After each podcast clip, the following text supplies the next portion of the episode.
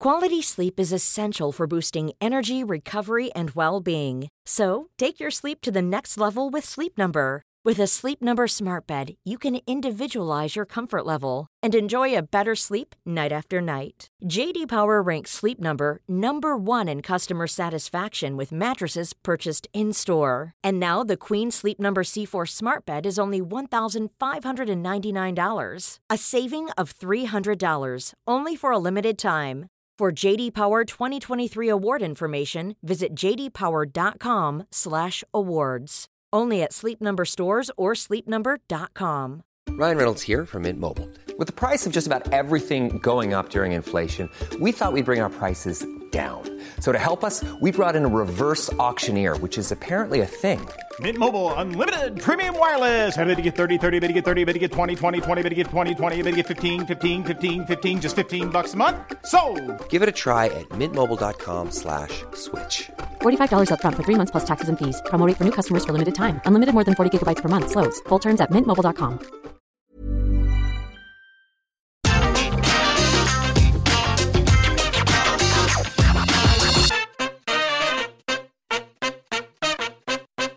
Daniel Bryan is the story of SummerSlam 2010, outside of the obvious that, of course, we will get to. And this seems very timely given that Daniel Bryan may be heading to AEW very soon. But if you wanted to know how WWE kind of always saw the American Dragon, well, he had just been fired for running amok, even though he had been told to run amok. So I suppose he ran too much of an amok. But yes, as the Nexus debuted and were told to destroy everything, he took Justin Roberts and Justin Roberts' tie and choked the ring announcer right in front of a camera. But apparently this was too much, so he got kicked out of the door. But even people like John Cena in the aftermath was like, I think that was a little bit stupid. So you just knew that something was going on. This, of course, led to the internet being like, oh, it's a work, it's a work, he haven't been released.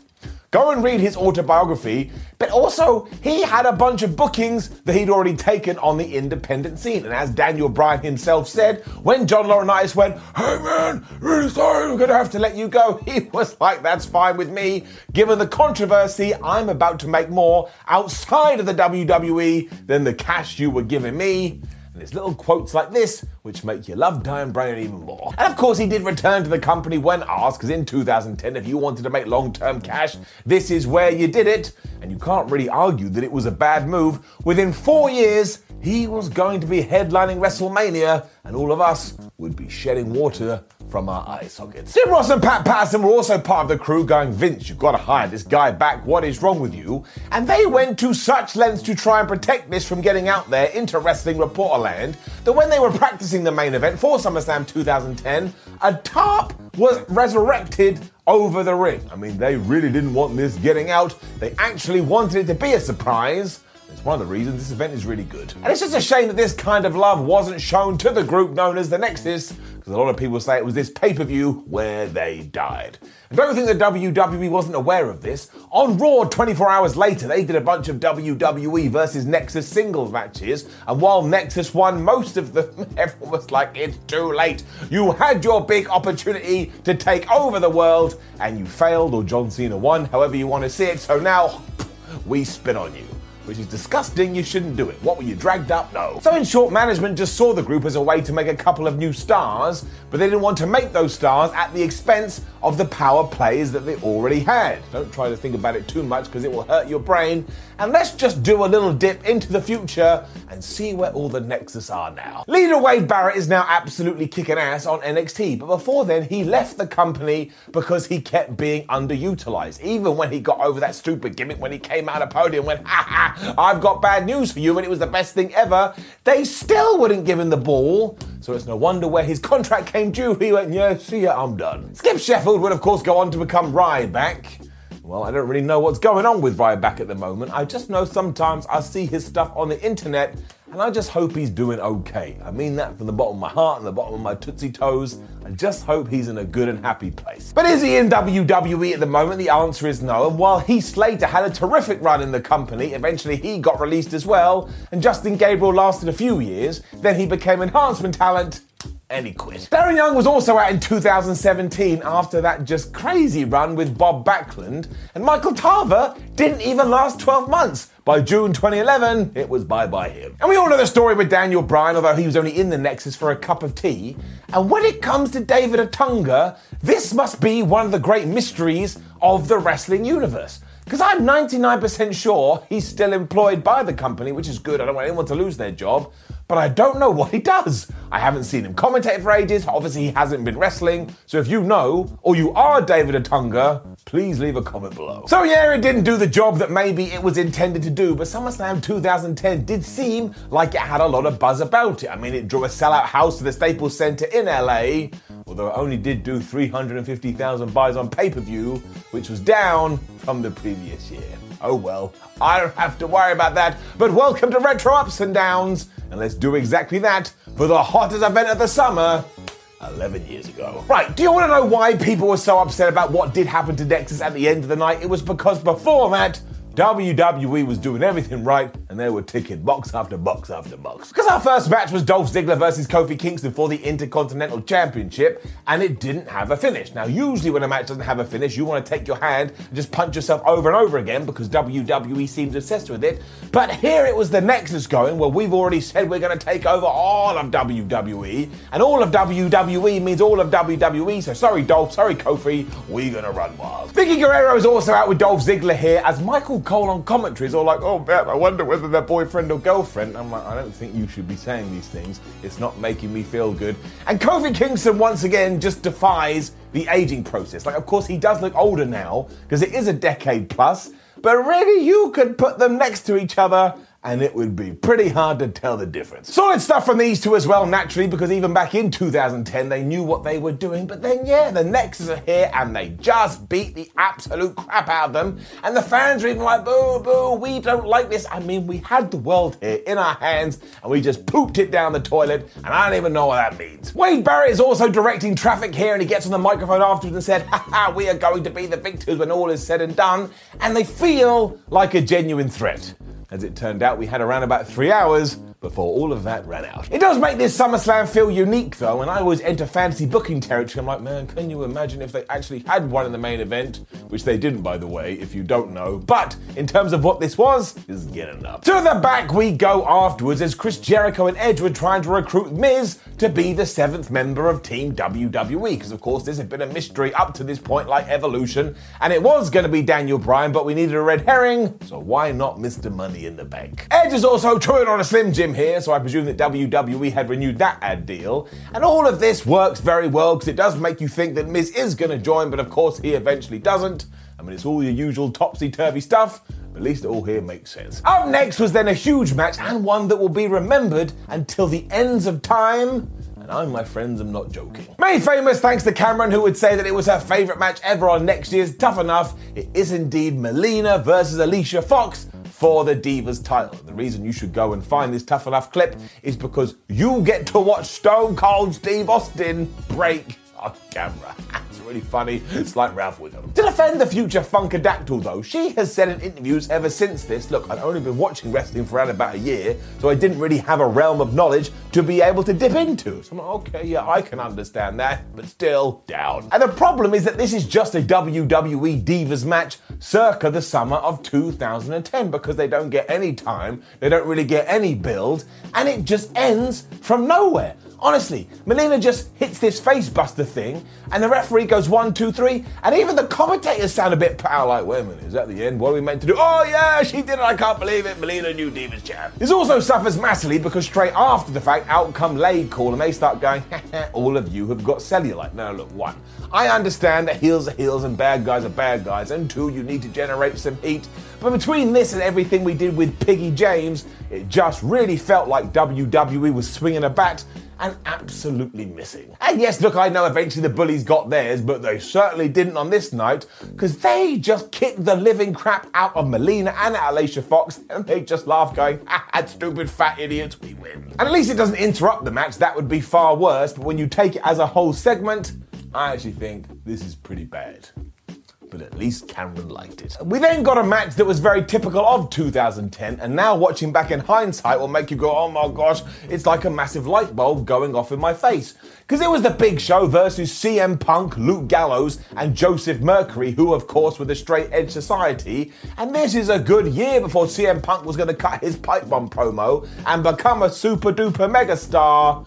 My word, do you get insight into how WWE was looking at him? Because despite the straight edge society being really good and it being a three on one match, the big show wins. And I tell you, I was sat on my sofa going, ha ha ha ha, because I had a really strange laugh and I need to go see a doctor to get it sorted, but I talked to the finger of power and it's getting it down. I suppose they did have a bit of an out here because Punk just abandons his team halfway through, which allows Big Show to chokeslam Mercury and get the one, two, three. But all I could think of when I was watching this is like, man, it's like the storyline is masking reality because, of course, around about 12 month time, CM Punk was going to want to walk out for real until he got offered a lovely new deal. Really, though, it just feels like WWE doesn't have a clue what they have with this faction, and that while we, the fans, loved it, they just saw them as a middling nothing group. And doesn't that suck? The answer is yes. This also just comes and goes like you visited your nan on a Sunday. Hey, I'm Ryan Reynolds. At Mint Mobile, we like to do the opposite of what Big Wireless does. They charge you a lot, we charge you a little. So naturally, when they announced they'd be raising their prices due to inflation, we decided to deflate our prices due to not hating you. That's right. We're cutting the price of Mint Unlimited from $30 a month to just $15 a month. Give it a try at mintmobile.com slash switch. $45 upfront for three months plus taxes and fees. Promote for new customers for limited time. Unlimited more than 40 gigabytes per month. Slows. Full terms at mintmobile.com. Hey everyone. I've been on the go recently Phoenix, Kansas City, Chicago. If you're like me and have a home but aren't always at home, you have an Airbnb. Hosting your home or a spare room is a very practical side hustle. If you live in a big game town, you can Airbnb your place for fans to stay in. Your home might be worth more than you think. Find out how much at airbnb.com/slash host. Before we go any further, though, this podcast is brought to you by Rocket Money. Do you ever feel like money is just flying out of your account and you've got no idea where it's going? Well, it's all those subscriptions. I mean, think about it between streaming services, fitness apps, delivery services, it is endless. I'm guilty of this, so I used Rocket Money to help me find out what subscriptions I'm actually spending money on, and it was more shocking than a wrestling betrayal. You see, Rocket Money is a personal finance app that finds and cancels your unwanted subscriptions, monitors your spending, and helps lower your bills. Rocket Money has over 5 million users and has helped save its members an average of $720 a year with over $500 million in cancelled subscriptions. So stop wasting money on things you don't use. Cancel your unwanted subscriptions by going to rocketmoney.com slash wrestling. That's rocketmoney.com slash wrestling. rocketmoney.com slash wrestling. We then just get the most bonkers skit that made me feel like I'd gone insane. Because you are watching Kane, who is stood by a casket, as you get this music that sounds like somebody hitting the demo button on a Casio keyboard. And he's all going, Oh, Undertaker, I'm going to do it for you, Undertaker. Which means he is talking to a coffin while referencing his brother, and this is not normal behavior. It then gets even more crazy because Sheamus walks in and goes, Uh, hi there, man. Can I please borrow your casket? Because I want to use it in my match with Randy Orton later. And this wasn't a casket match, which means Sheamus wanted to murder Randy and thought it was perfectly alright to walk up to someone and say, Hey, can I borrow your killing box? Kane actually answers this question and just goes, No. So that was it for me. I was on the floor laughing my ass off. I couldn't handle it. And then you get this kind of weird sexual tension. It's not sexual. I don't know why I said that. I've got a massive problem. But you get a weird tension here because, of course, Kane is the world heavyweight champion and Sheamus is the WWE champion. And I don't remember what happened here. I can't remember if they did feud or not. I've watched a lot of wrestling over my years, but that was the tease. It didn't actually get me excited at all. Out of context, though, it is absolutely bizarre and genuinely creepy. Like, if you'd never watched wrestling before and you saw this, you'd be like, yeah, I don't ever want to watch again. In fact, I'm just going to walk away. You also get The Miz come to the ring and say that he's still debating whether he's going to join Team WWE or not. And this is actually quite well done. He says that John Cena's been begging him and he compares it to LeBron James, who had just left the Cleveland Cavaliers. Look, you needed someone to take the spotlight off everything that was going to happen.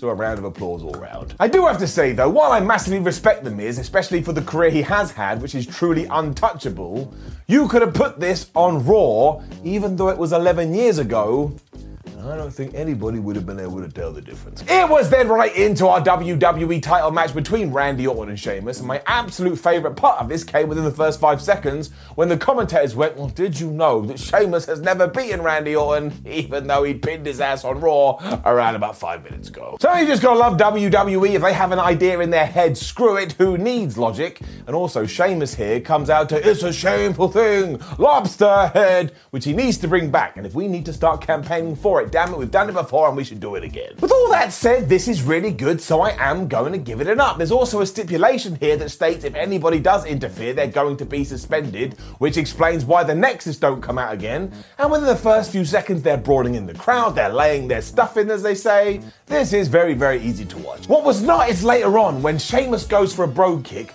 Randy Orton gets out the way, and the Irishman just goes tumbling over the top rope to the floor. And I was like, well, that's it. He's dead. We're never going to see him again, which is stupid of me because I know he's still wrestling. I saw him the other day, but that is how gruesome this is. Now, it does all fall apart a little bit when Orton goes for the RKO and Sheamus gets out of it. But Michael Cole's like, oh my gosh, he hit the RKO. And it kind of looked like he did, but also he didn't. But you get over that straight away because Orton goes for another RKO. Sheamus reverses it into the brogue kick. He hits it this time. And honestly, Randy must get his shoulder up at like 2.9999999 man is really good. The finish is absolutely abysmal though, because despite fighting for 20 minutes, Sheamus just goes, Oh, fella, I'm going to get a steel chair. And the referee goes, No, you're not. And he tries to take it off him. They then fight over the steel chair. Obviously, Sheamus is twice this man's size. So the referee goes flying out the ring. And as he hits the floor, goes, Well, you know what? I think that's a disqualification. Randy still tries to make the fans happy by giving Sheamus an RK onto the announce table, but that announce table doesn't break. Of course it doesn't break. The announce table was as close to the action as any fan was able to get, and it probably watched this like, man, another disqualification in WW. What a pants crap. I watched 20 minutes for this. So it decided to no sell the RKO. And I was like, announce table, you damn right, you in our corner. Point is just getting it down. Now, the only good part about this is that we do tease, oh my gosh, maybe the Miz is going to come down with his man the bank briefcase. But he doesn't. So I don't need to worry about it. Secret piece of trivia for you next, because what happened in the arena straight after this was that it was plunged into darkness as WWE played the trailer for Legendary, which was one of the WWE studios' new films. And the reason they did this was to distract the audience because The Undertaker was wheeled out there under a hood, so he'd be ready for the next match. That's how they do it. This was to tie into our World Heavyweight matchup, which is Kane versus Rey Mysterio. And even then, I'm like, come on, man. Rey Mysterio doesn't stand a chance. Surprise, surprise, he didn't. So this really is Kane just trying to kill a smaller man, but because he's a bigger man, every now and then Rey Mysterio would work on his knees. But the fans are deadly silent for this, as if they don't actually know that it's happening. The only thing I could fathom is that they know The Undertaker's gonna return, so like, let's all save our voices and let's all save our energy for then. But it really, really is a detriment to this voice. It is the fallout where things get going though, because Kane does just win with a chokeslam as if he's fighting a piece of cheese, and then decides, I'm going to roll Rey Mysterio into this casket that I brought down to ringside. And again, this is not a casket match, so Kane thinks this is perfectly acceptable behavior, and damn it, it is not. Just as he goes to put Rey in it, though, of course, you get the Undertaker's bong, and the dead man is back. And this actually cracked me up because WWE treats that bong as if it's intrinsically linked to the Undertaker. Like, no matter what he does, when he appears, you just get a bong. Like, imagine you went to the dinner with the Undertaker and he kept going to the bathroom, and every time he came back, you get bong. Eventually, be like, Mark, can you just sit down? I am getting really tired of this. You assume he's going to go after Kane, but instead he gets right in Rey Mysterio's face and starts going an eye for an eye, a tooth for a tooth. Why did you do this to me? Why, why, why? And it's just absolute nonsense. Now, this was, of course, down to the fact that somebody had attacked The Undertaker to write him off television, but we were trying to pretend it's Rey Mysterio. Rey Mysterio, who wasn't even allowed a proper world title run because he's too small. Now all of a sudden he's going to be taking out the dead man. Somebody kiss my ass. The whole point is that it's just delaying the inevitable, which is the Undertaker turning around and pointing at Kane and going, "You, you did it, Kane." But the best bit here is he goes to beat up his brother. Kane's like, "Nah, bro, I ain't doing it," and he gives him a tombstone and he leaves. Great return, Undertaker. You screwed up. You can feel the fans' disappointment here, though, and it's just so baffling. It's like reading a book, and all of a sudden it goes, and then the hero pulled down his pants and he went to the toilet. You'd be going back through pages going, wait a minute, where did that come from? Which is exactly what this feels like. I do think there's a level of fun to be had here, but I also think you need to be on a bunch of drugs to experience it. There's a man that doesn't do drugs, well, I've got to give it a down. Amazingly, this is our semi main event because there's only six matches on the card. Because, of course, when we get to our main event, which we're now doing, it's Team Nexus versus Team WWE, which features 14 wrestlers so you didn't need to scatter them elsewhere on the card. We've already talked about the Nexus, but they are indeed taking on John Cena, Chris Jericho, Edge, R-Truth, John Morrison, Bret Hart of all people, and of course Daniel Bryan. Now this really is an awesome surprise because The Miz comes out pretending he's the seventh member before John Cena goes, no Mizzy baby, we couldn't wait around for you, we found somebody else. It is Daniel Bryan. It just feels like a really cool moment. It does mean that in kayfabe, we're meant to believe at some point somebody phoned Daniel Bryan and said, Daniel, we'd like you to be on Team WWE. We can sort you out a WWE contract. And also, a uh, bit of an ask, are you in the area? And Daniel Bryan went, ironically, yes. But if you break anything down that much, it does become crap. I mean, take either version of football. It's either take this football and put it on the ground, or take this football and kick it in the net. I mean, that sounds really stupid to me, and yet when you watch it, best thing ever. The point is, is that sometimes nonsense is fine, and all of this rocks up. Even with this, most people still thought, well, it's going to be the Nexus's night because that makes all the sense in the world. But as we've already hammered down on, WWE just really wanted to make stars out of Wade Barrett and Skip Sheffield, and everybody else, well, they could just be chucked out of a window figuratively. Given he'd been fired mere weeks earlier, WWE actually did realise, well, we better let Daniel Bryan run wild, which they did. And when he taps out Darren Young in just 45 seconds, well, honestly, if it had been anybody else, I think there would have been a meltdown. But we're all just in love with Daniel Bryan so he gets away with it. The destruction continues when John Morrison gets rid of Michael Tarver after Starship Pain and then it's time to roll out the Ryback, or Skip Sheffield as he has here, because he slams John Morrison with a clothesline and gets a 1 2 3. And then he slams R-Truth with another clothesline and gets a 1 2 3. Don't remember what I just said. This guy clearly was in the plans. The absolute highlight of all of this, at least to me though, was when Bret Hart gets in there. Because as I'm sure you remember, Bret Hart basically wasn't allowed to take any bumps or any real damage here, given everything that he had been through. But he was still allowed to throw some offense, and man, he just hurls the these punches and he gives Heath Slater an atomic drop and he just looks so damn good. I'm not pretending I'm not being biased here. He will always be my excellence of execution. But still, after everything he's been through, all the problems, he's like 53 years old, he looks so damn good. He is definitely one of the best ever. And just for this reason, and because I had a great time, I'm giving it up. Reversing the clock a bit though, he comes out to the new version of the Heart Foundation theme here that Natalya and the like used to use, and it still pissed me off. If you're trying to turn on my nostalgia gland, use the classic Hitman theme song. Don't know why WWE didn't do this. I wake up at nights in sweat sometimes. Down. It also meant that we had to come up with a creative way to get Bret Hart out of there without doing him any real problems. So, of course, when a chair gets thrown in the ring, he gets it and he just starts to smash the crap out of Skip Sheffield. And the reason that's actually quite inventive is because it does get Bret Hart out of there, he gets DQ'd, but now Skip Sheffield, the person we want to push to the moon, well, he's wounded. So we just get Edge in there, we get Chris Jericho in there, he gets hit by the code breaker, he gets hit by the spear, finally he does get pinned, but look at the bullet point list I've just gone through. Nobody's gonna think he's weak. David Otunga, the forgotten man of all of this, then taps out to the walls of Jericho when finally Heath Slater realizes, hang on a minute, shouldn't somebody be using the most devastating move in all of sports entertainment? I'll do it. And my word, he proved it right again. After Cena and Jericho had accidentally collided into each other, Heath does sneak up and he hits the surprise roll up.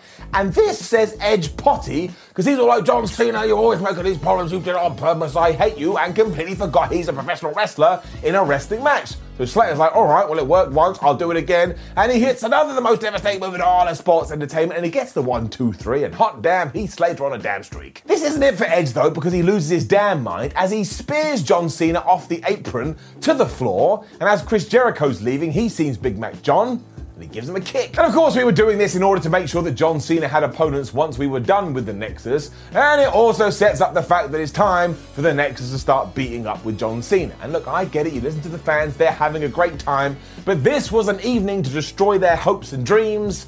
and As you already know, we didn't do it. Imagine we had done that as well, though, especially because we used this last stretch to really put Daniel Bryan over. I mean, he gets the hot tag and he literally runs wild I swear, he is one of the best professional wrestlers ever, at least top five. He's able to tap out Heath Slater as well, using the future yes lock. When The Miz is back, he clogs Daniel Bryan with the Money in the Bank briefcase, which allows Wade Barrett to pin him. So look how well all of this is done. We're arranging new feuds for the future and we're protecting the people we need to protect and then it all just goes downhill. Because despite it now being John Cena versus Justin Gabriel and Wade Barrett, despite the fact that John Cena gets a DDT onto the concrete, despite the fact you probably could have thrown a few more old Nexus members out there to cheat, John Cena wins, and the speed of which he does it. Because Gabriel goes for the 450, misses, so Cena just pins him for the 1 2 3 like it was nothing. Then Wade Barrett gets in there, he is locked in the STF in around about 8 seconds, he taps out, and in the space of probably, what, 60 seconds, we have taken an entire idea and killed it. It just pops the bubble on this whole group and destroys a story that could have gone on for far longer. And while I perfectly understand the argument, yes, Simon, but if we didn't do things like this, John Cena wouldn't be the man he was in 2021 and getting these mega pops. But I'm not Simon Miller in 2021. I'm Simon Miller in 2010, and there's no two ways about it. We should have put the Nexus over. And then maybe I'd be standing here going, oh my gosh, Wade Barrett, multiple time world champion but I'm not, and I should. Down. And we shall end with me giving you a second opinion, courtesy of Dave Meltzer and his Wrestling Observer ratings. Dolph versus Kofi got half a star. Melina versus Fox only got a quarter star, which doesn't make any sense because the best match of all time. Big Show versus Punk and Friends got one and three quarter stars. Orton versus Sheamus got three stars. Rey versus Kane got two and a half stars, and that main event three and a half stars. Although I will point out, Dave Meltzer agrees Nexus should have gone over. It also means overall you do have to give this event a down because it just leaves a little bit of a sour taste in your mouth. And nobody wants that. It's like drinking crappy milk.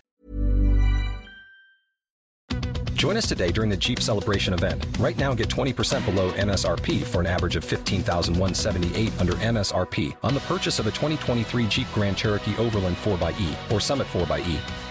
Not compatible with lease offers or with any other consumer incentive offers. 15,178 average based on 20% below average MSRP from all 2023 Grand Cherokee Overland 4xE and Summit 4xE models in dealer stock. Residency restrictions apply. Take retail delivery from dealer stock by 4 1. Jeep is a registered trademark.